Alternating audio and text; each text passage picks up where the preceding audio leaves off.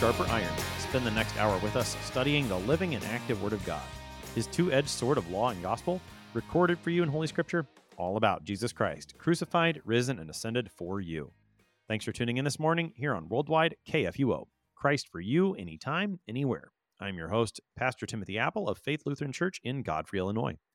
Thank you to our generous underwriters on Sharper Iron, the Lutheran Church Extension Fund, where your investments help support the work of the Lutheran Church Missouri Synod. Visit lcef.org for more information. And Luther Classical College, a college for Lutherans by Lutherans, opening in fall 2025. Learn more at lutherclassical.org. On this Monday, March 27th, we are studying John chapter 16, verses 16 to 33. In today's text, Jesus speaks to his disciples of the sorrow that is about to come upon him, upon them, but he promises that he will turn their sorrow into joy when they see him again.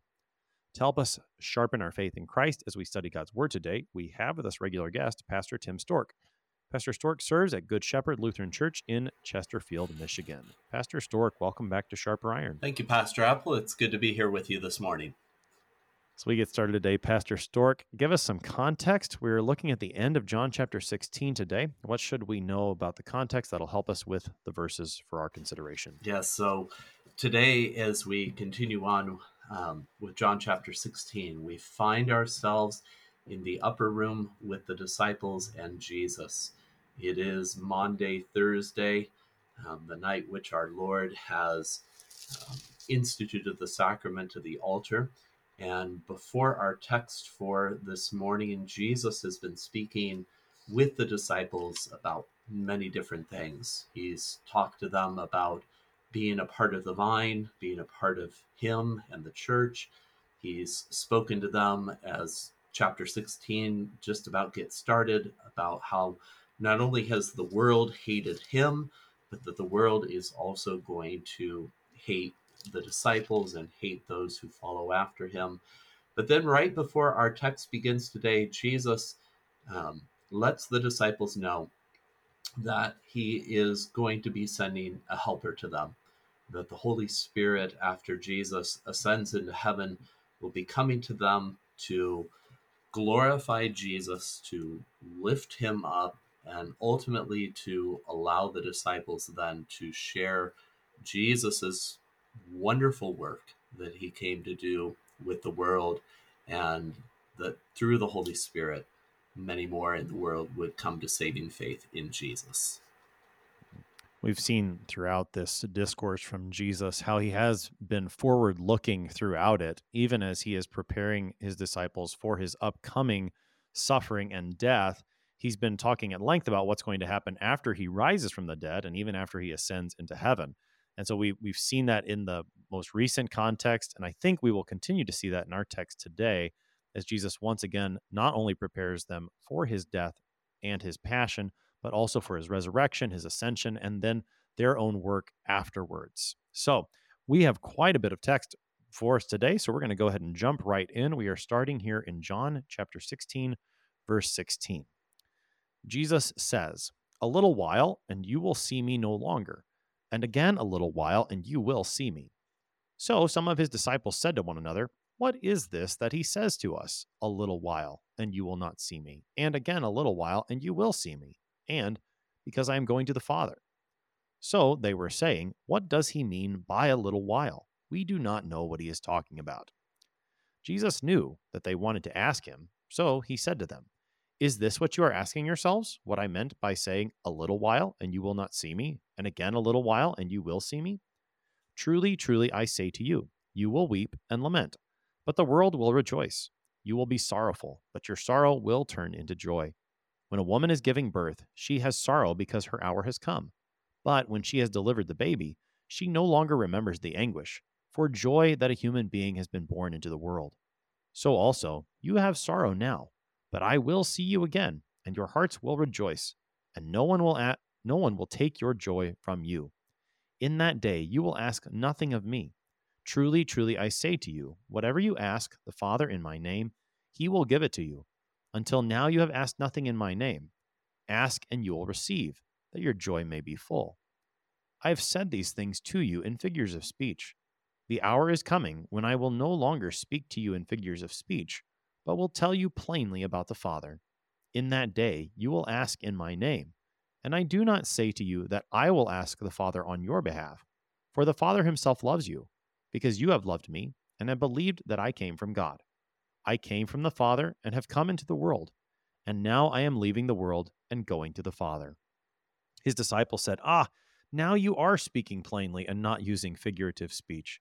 Now we know that you know all things and do not need anyone to question you. This is why we believe that you came from God.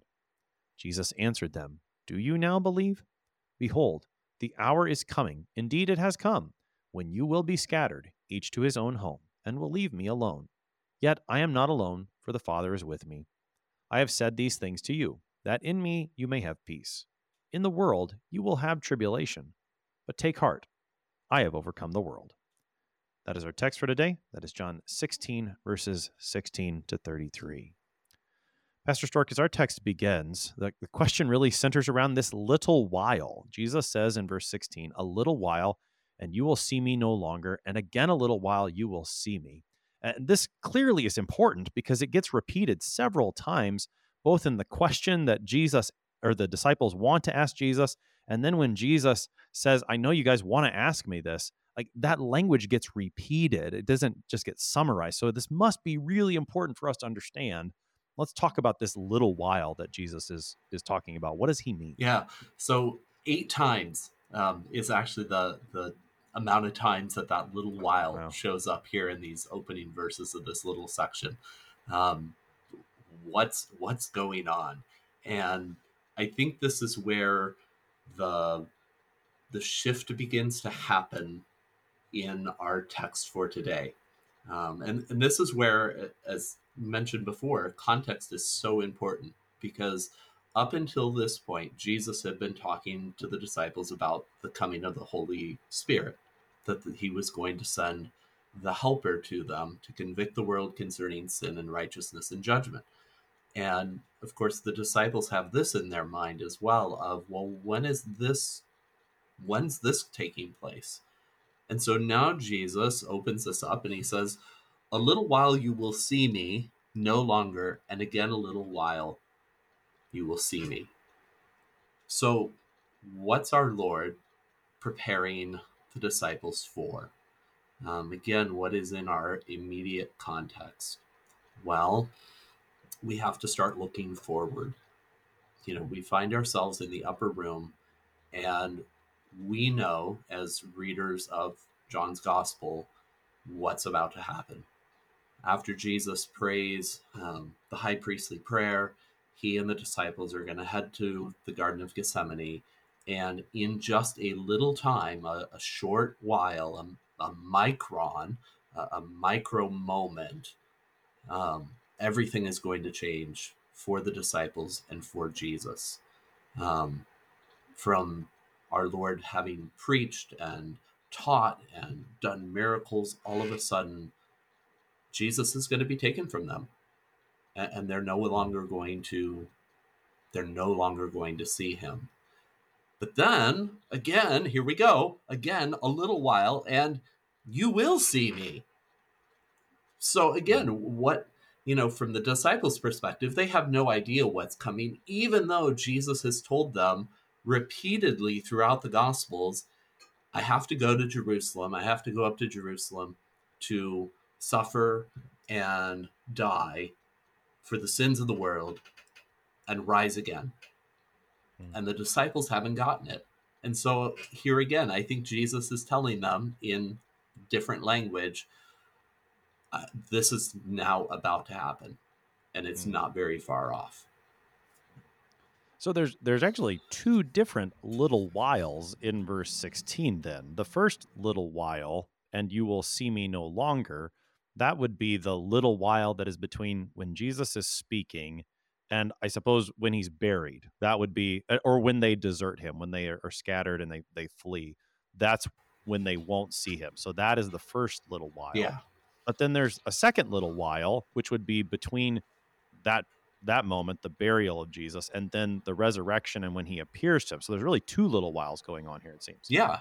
Um, so again, you have the the first little while, which would be the time when the mob shows up to arrest Jesus, and the disciples they they don't stay, um, they don't fight, though you know we have Malchus's ear getting cut off and Jesus healing him, but we have the disciples at that point in time scattering.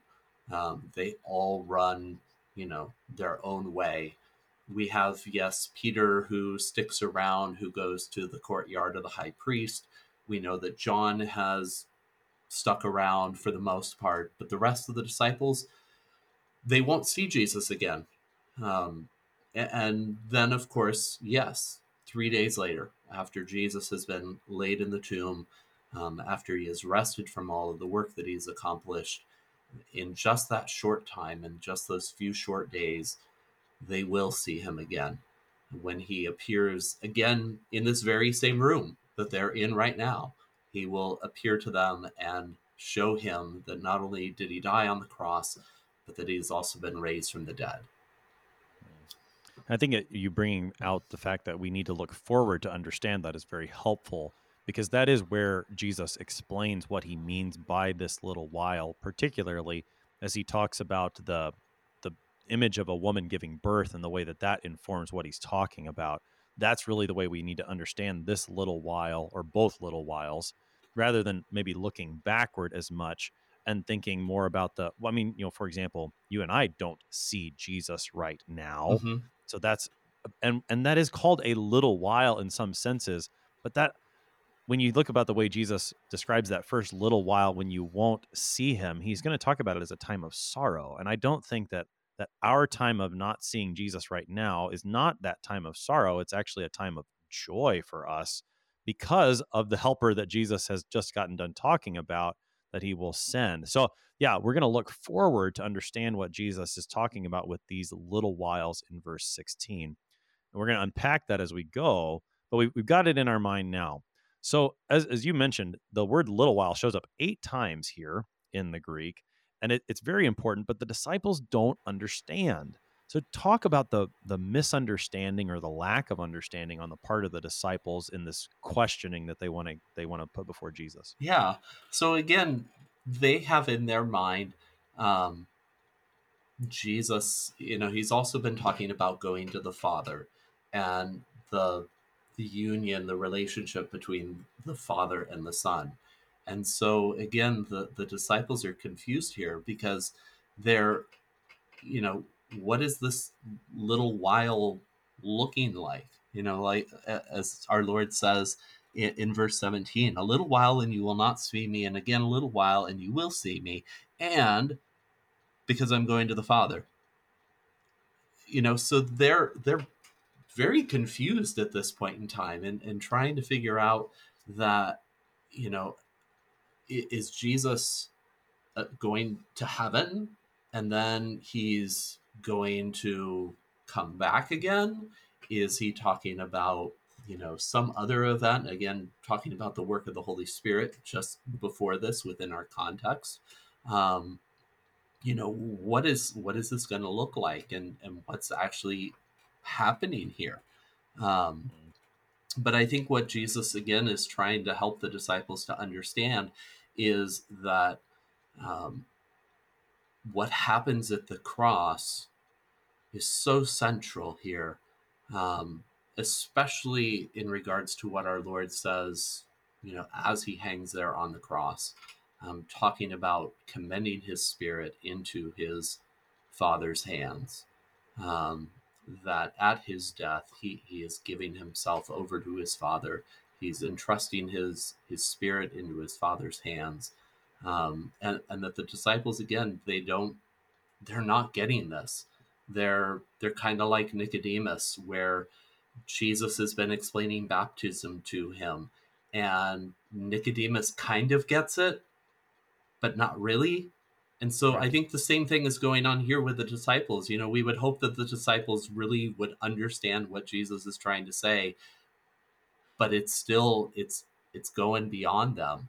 Um, and so they're really they really are struggling here. What does he mean? I mean, that as they go on, what does he mean by a little while? We just don't get it. We don't know what he's talking about. I really, I, I do love the picture of the disciples in this text, particularly, and in other texts like it, where their lack of understanding is just right out there in front for everybody to see. It, it certainly comforts me when I find myself in their shoes, and and also like, wait, what is Jesus talking about here? And, and to see his his patience with them, his grace and mercy, and continuing to teach them and lay it before them, I, I think is a great comfort to all Christians when we also don't understand what Jesus is saying. We see the way that he he comforts us and and continues to teach us patiently by his word. Mm-hmm. Definitely, um, you know, even as a pastor, like you said, there are times where you're studying a text or you're looking at something and you're trying to you know wrap your head around what is jesus trying to say here you know what is what's he trying to communicate to us and realizing that yeah again the the disciples have been with jesus for three years but they're still really they're still really struggling with him you know and i tell my confirmands that sometimes. I said you know jesus is the perfect teacher. He's the perfect confirmation teacher.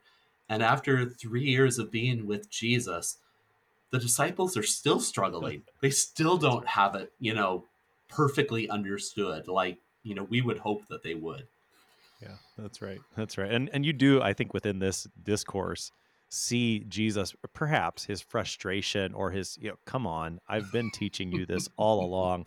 In fact I, I think toward the end of this text and we'll we'll get there in verse 31 where jesus says do you now believe? I i would love to have heard his tone of voice when he says that whether it's an exclamation or a legitimate question or perhaps a bit of sarcasm there from our Lord. Uh-huh. I'm not sure, but I, I do think you, you see some of his his ongoing frustration. Yet at the same time, he teaches his disciples patiently.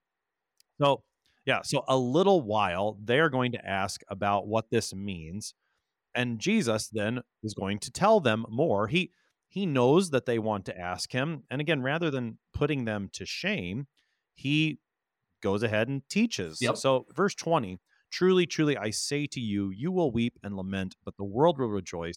You will be sorrowful, but your sorrow will turn into joy. Before he picks up the image of a woman giving birth, what's he saying there in verse 20? Yeah. So, again, he reminds the disciples about what is about to happen. So, again, going back to the beginning of this, where he talks about the little while and you will see me no longer, he he's preparing them for what is about to happen. Truly, truly, I say to you, you will weep and lament. You know, and he's he's telling them what's about to happen. Um, you are going to be overcome with emotion, with sadness, with anger, um, and you know this is how you're going to react. At the same time, as you're weeping and lamenting, the world is going to rejoice. The world's going to rejoice over my suffering. It's going to rejoice over the um, the the trial that I'm going to have to go through. The world's going to rejoice as I'm brought out, having been flogged and crowned with thorns. The world's going to rejoice that I'm dying on the cross. Um, Caiaphas and, and Annas and the leaders are gonna rejoice. They're they're gonna be happy that this has happened because they are finally able to get rid of this rabble rouser who is causing so much chaos within their within their realm, within their world. And so, you know, again, Jesus is telling them, you're you are, you're gonna weep, you're gonna cry at what you see. But the world this world that's being directed by by Satan, this world where you know Satan is kind of moving all these things along, um, is going to rejoice in seeing me hang on the cross. But then he promises that that sorrow will turn into joy. How does he accomplish that? Yeah, of course, that happens at the resurrection.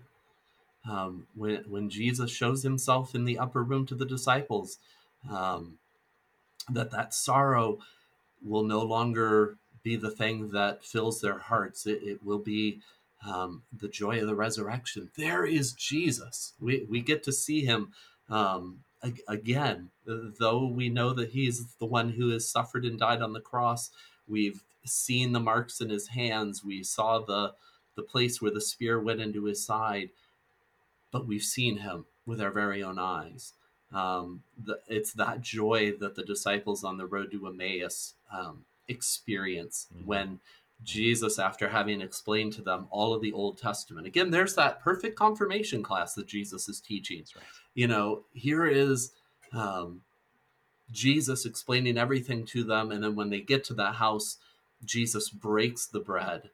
Their eyes are open. They realize that it's the Lord. And of course, they're they're filled with a sense of joy so that they run back to Jerusalem to tell the disciples, We've seen the Lord. Mm. So for the disciples then, you know, they experienced that very real sorrow in that little while in which they did not see the Lord, again between his burial and before he was raised. And then that sorrow turned into joy. But with that sorrow now having turned into joy upon Jesus' resurrection, when we as Christians, and even when the disciples as Christians, look back and reflect upon that little while, the death of our Lord and his burial, we actually do take we have joy in what our Lord did during that little while between his death and his resurrection, right? I mean, this is that that joy in the resurrection now transforms the way we think about and and experience the Lord's crucifixion and and burial, even to the point that we call it Good, Good Friday. Friday now. Yeah, I mean that that's how you know as Christians we we look at the the sadness of the cross. Um, you know, we, we look at the suffering that our Lord went through, but from our perspective, you know, it, it is a good thing. Um, it's the very thing that we rejoice in as as Christians. Um, as Paul tells the Corinthians, you know, um, I preach nothing but Christ crucified, and and, it, and Paul doesn't mean that he doesn't preach that Jesus, you know, didn't rise from the dead. That all he does is preach a, a, a dead Jesus hanging there on the cross. No, but you can't have a resurrected Jesus without a Jesus who first gave himself for the sins of the world. And so for us as Christians, we too have the ability to rejoice in this most, you know, terrible act of our Lord's crucifixion um, because it has saved us from sin, death, and and hell. Um, as as I told my congregation just recently, I said, you know, the fact that Jesus suffered for us means that our sins have been conquered, which means the death has been conquered, which means ultimately Satan has been conquered. And even though we are still in this world, we have a joy and a hope that the rest of the world doesn't have.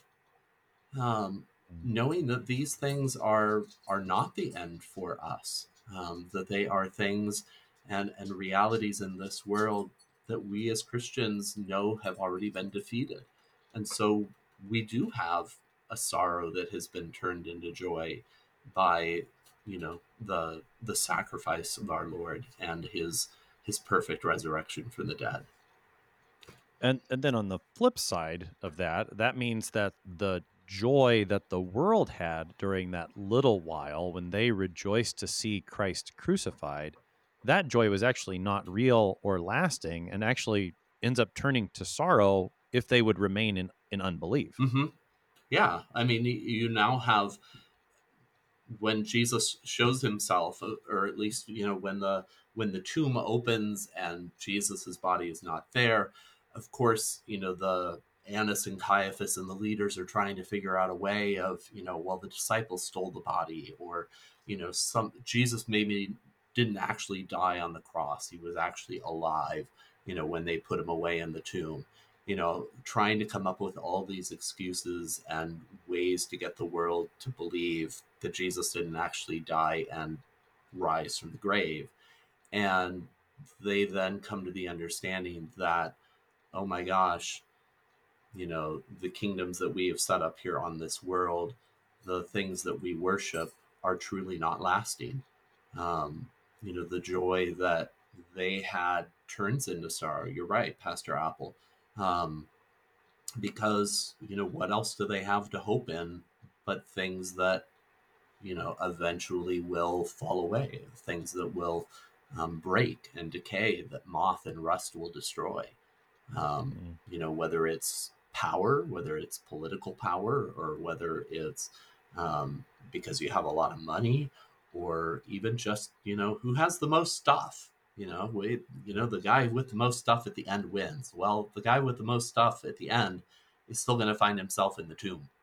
Um, mm. You know, what joy is he going to have in that?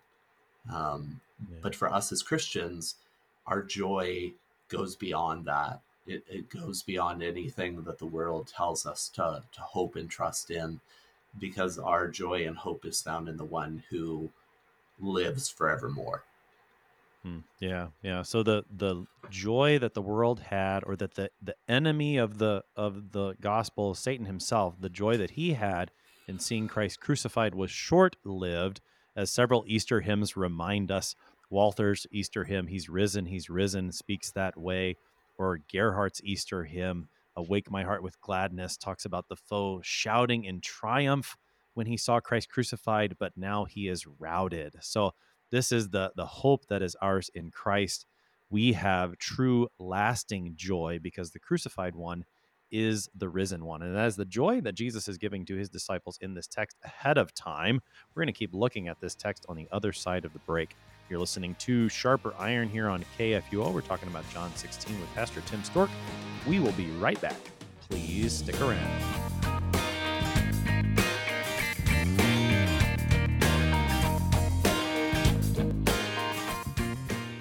Did you know that Lutherans are helping new American immigrants get settled? How about struggling church workers in need of support and refreshment? And we assist at risk children and provide disaster response to hurricane victims. Through LCMS recognized service organizations, we are doing all this and more. I'm Rahema Kavuga of Lutheran Church Extension Fund, and I don't want you to miss out on hearing what your brothers and sisters in Christ are up to. Visit interesttime.org to see how your support gives life to these works of mercy and love.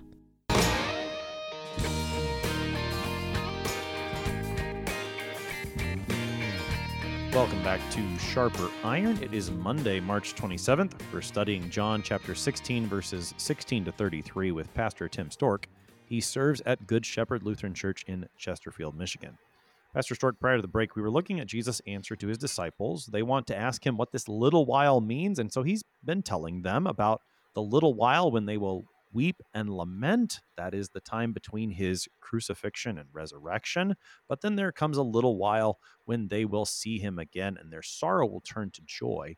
As Jesus continues, he explains that using the image of a woman giving birth starting in verse 21. So what's what's Jesus communicating using this image and take us into some of the Old Testament background that we should know to understand this as well. Yeah, so there are a couple of things that um, Jesus is referencing. He, he's taking us back, especially to um, the prophet Isaiah, where he uses and, and you know he's pulling some of the same language or using the same language to, to help us understand.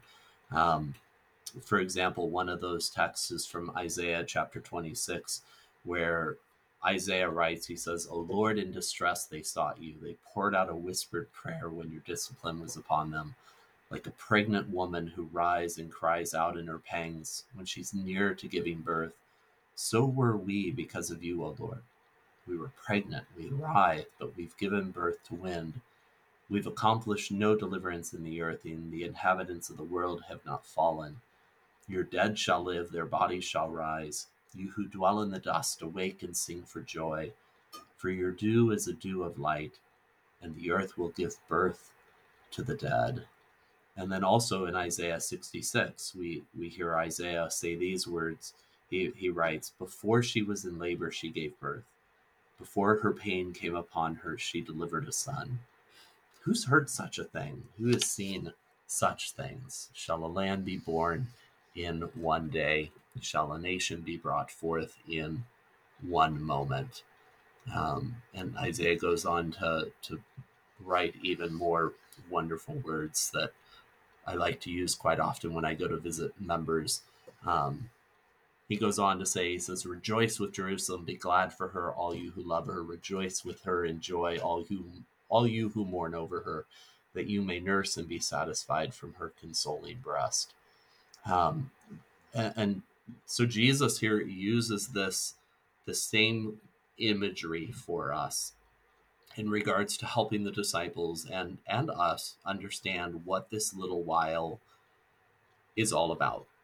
So he takes an example from life um, of a woman who is um, in labor, enduring the, the suffering and the pain um, and, and the sorrows of you know preparing to give birth, um, and, and that's what she's focused on at this point in time. And again, that's that's what Jesus is looking at here. He said, "For you know, for a little while, you will have sorrow." Um, and for the the woman who is in labor, she's in sorrow, she's in pain. But then the child is born. Um, when she has delivered the baby, she no longer remembers the anguish. So, yes, the anguish really happened, but because she now sees the gift, um, the baby has still been delivered, you no longer remember that anguish that was just happening you know, even just moments ago, um, because of the joy that a human being was born into the world. Um, and so, again, here is Jesus reminding the disciples that this sorrow, um, this lamenting that they will undergo for this little while as he is tried and executed on the cross and lying in the tomb, will only last for a little while. But then it will be overtaken by his resurrection from the dead um, as the the earth opens up and and Jesus rises again to to life.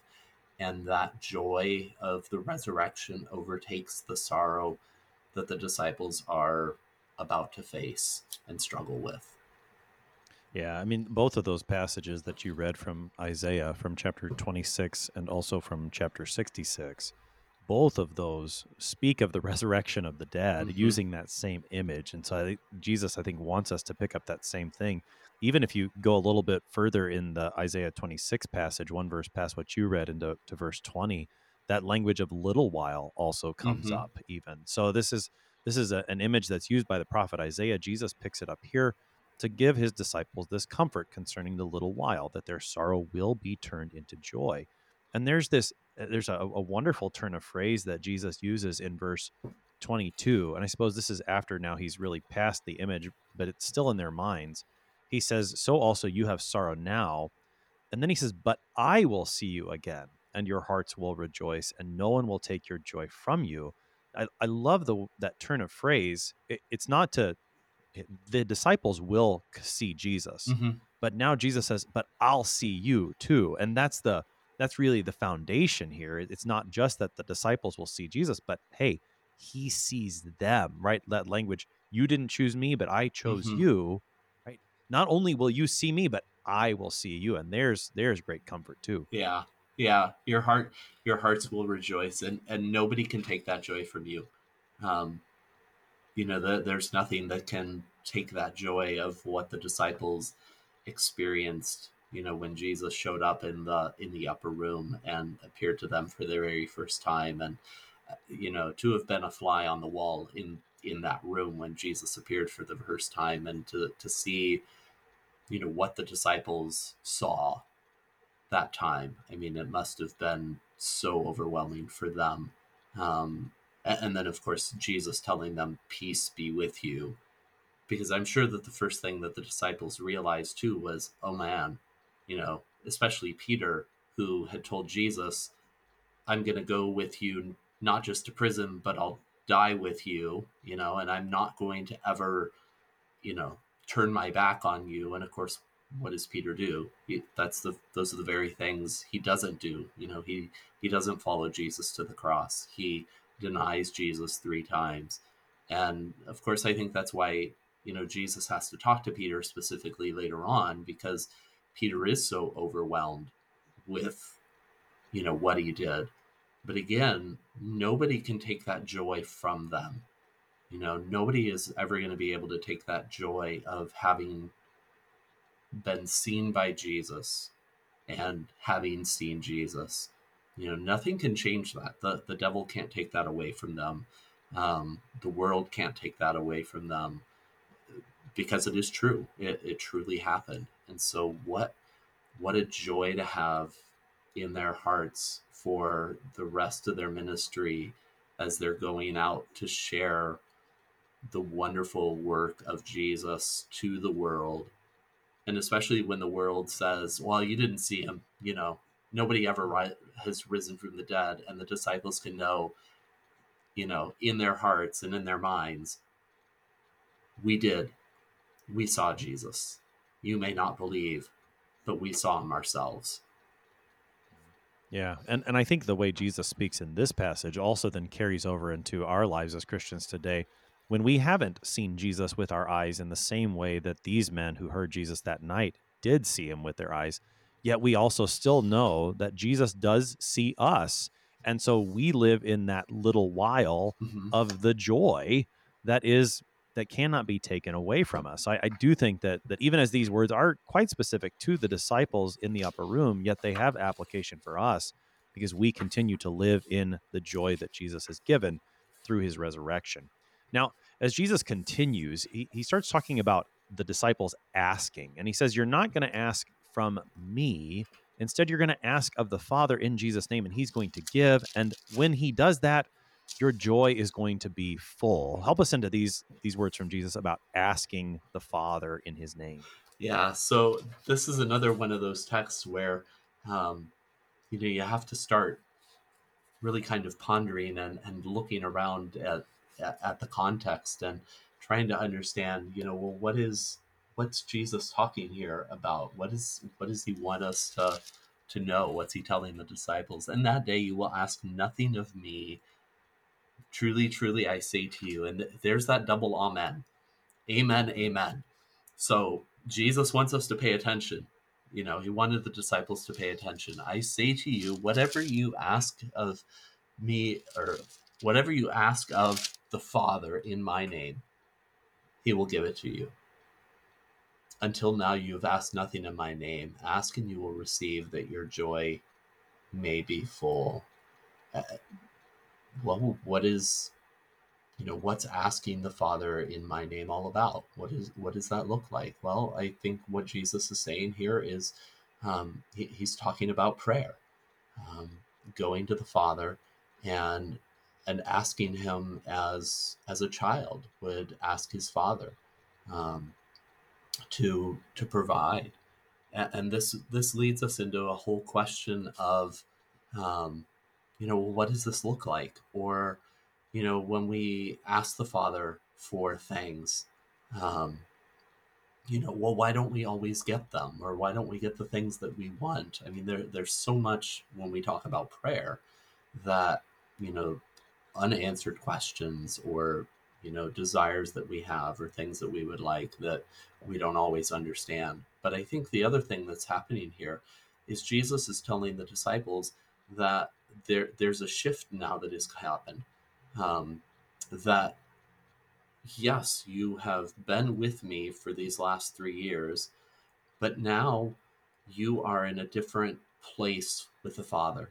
You are His sons, um, and, and you can speak to Him. You you can come and pray to Him directly, as Jesus taught the disciples to pray earlier.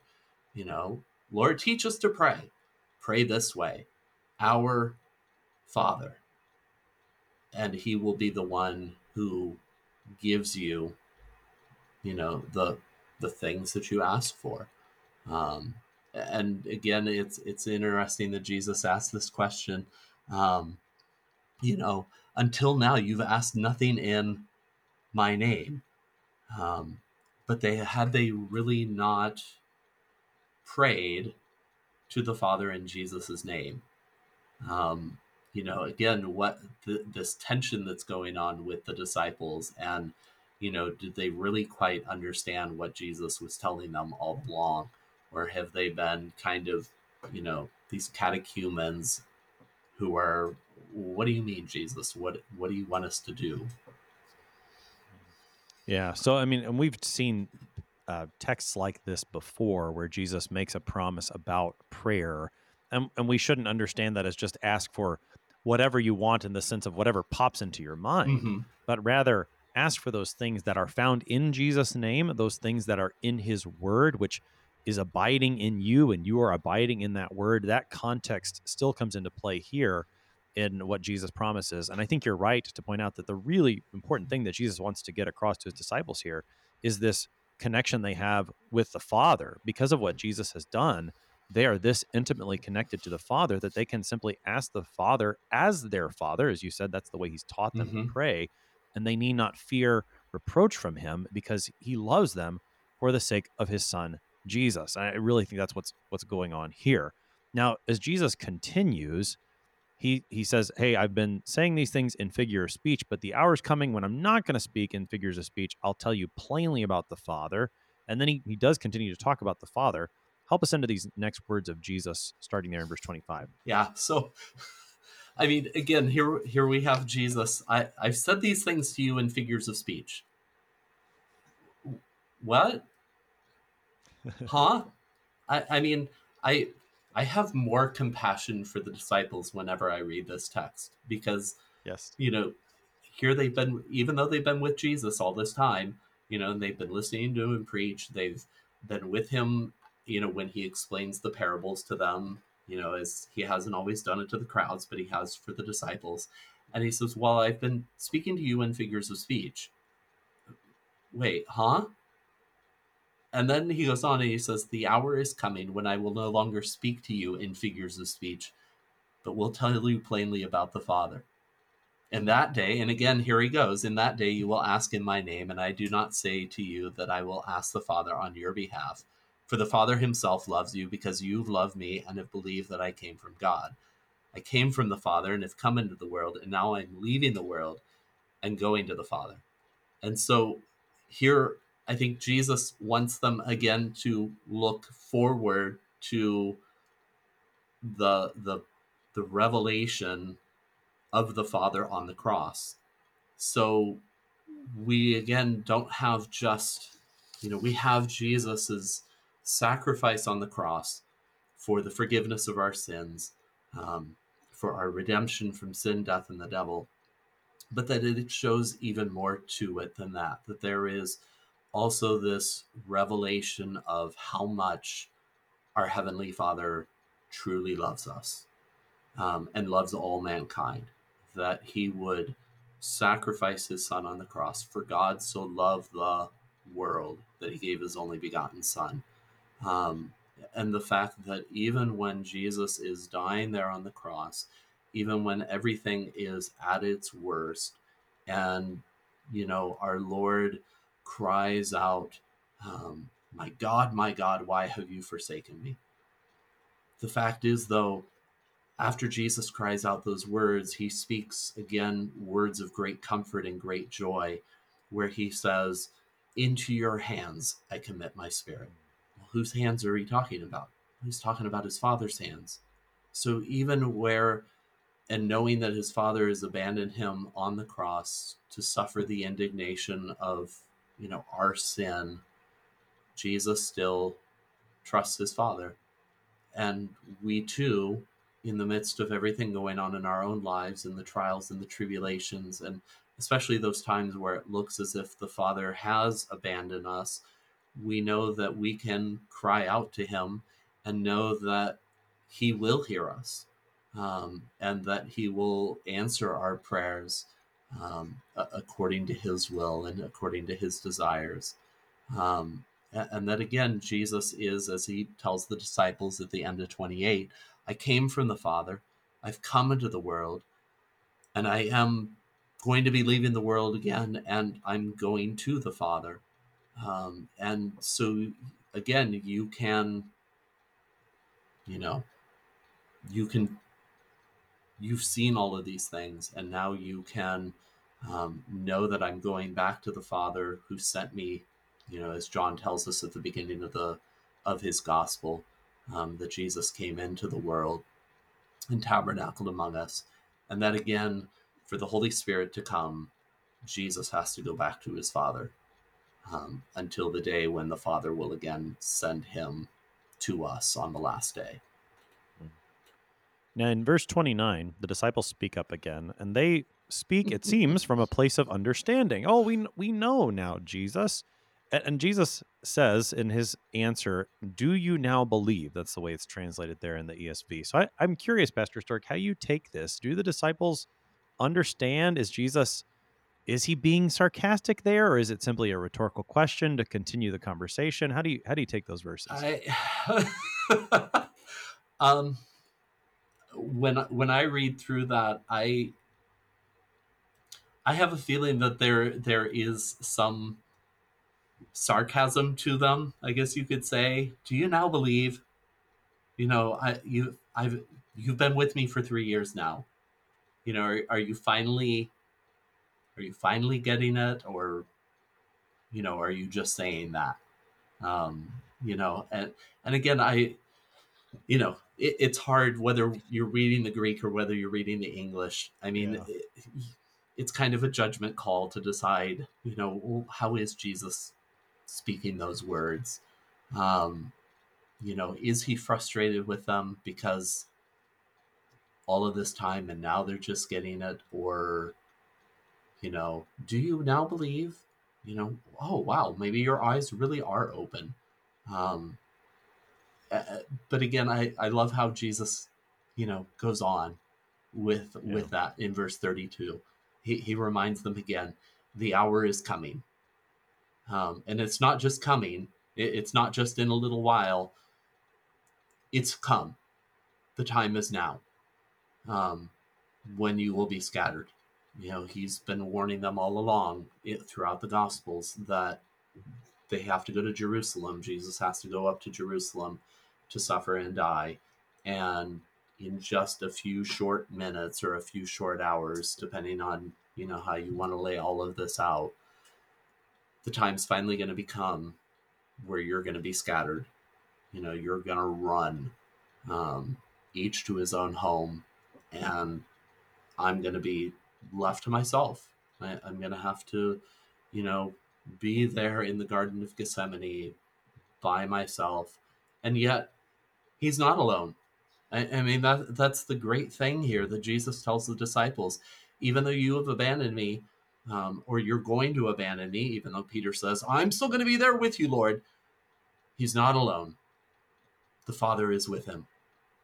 And I think for us as Christians, too, when we read a text like this, you know, in those times where we do feel like we are alone or that, you know, we aren't receiving the support of the church or receiving the support of fellow Christians, we're not alone. Our Lord is with us. Um, he is there in His Word, in our um, communion with Him in the Lord's Supper, and most especially in our baptism as well, where Jesus promises to be with us. Um, so, yes, you know, I'm not alone because the Father's with me. And then Jesus concludes with very comforting words there in verse 33. He, he says, I've said these things to you that in me you may have peace. He's talked about that previously, Mhm. both the peace and the fact that he's telling these things ahead of time for a purpose. And he says, Then in the world you have tribulation, but take heart, I have overcome the world. Talk about this peace that Jesus gives and how it comes from the fact that he has overcome the world, even in the midst of our own tribulation here. Yeah. So this again is the a peace that only Jesus can give. Um, it, it is the peace of heart and the the peace of mind, knowing that again in Jesus we have um, forgiveness, life, and salvation. You know, it's a, a peace that the world cannot take away from us. Um, and so he reminds them of this. You may have peace. Um, I've said all of these things to you that you can have that. So, yes, there are going to be times of um, great lamenting and great sorrow and great weeping, but there will be a time of great joy. And then he tells them this. He, he says, In the world you will have tribulation. And he doesn't say this as a, well, you might have tribulation or tribulations may come, but he says, in the world, you will have it. It's almost a, it's a guarantee. You're going to have tribulation as, you know, not only for the disciples, but also for, you know, the, the, the believers to follow. Um, you will have tribulation. As a Christian, it is, um, it is a part of who we are. It is a part of the struggle that we that we bear. it, it is a part of the the crosses that our Lord has um, individually made for for each one of us. We we will have tribulation, um, and, and so again, just because you have tribulation in this world, doesn't mean that God doesn't love you. That that's something to keep in mind just because you have tribulation in this world doesn't mean you know god hates you or that god you know doesn't want anything to do with you or that you know maybe you're not a good enough christian because you're facing these tribulations. No they're just they're a present reality of believers in this world. You will have tribulation. But take heart. Take heart. I have overcome the world. I mean, what better words could could Jesus leave us with this morning than that? Take heart, I've overcome the world. Um, you know, the the things that have given you tribulation in this world, the the sin, um, the unbelief, the the world, how it attacks us, um, and and the devil himself. I, I've overcome all of these things on the cross, and that is your present reality as a believer in Christ. That the tribulations will come to an end, just like Jesus's death on the cross was only for a little while. So too, in the grand scheme of things, our tribulations in this world are only for a small, short season. And why? Because Jesus has overcome the world. There is a, a, a season of eternity, not only in the world to come that Jesus has promised us, but even now, um, that our lives are, are lived in faith in Jesus, and that, you know, the the short time that we have here on earth and the short time that we battle these tribulations is again a, a, a micro time.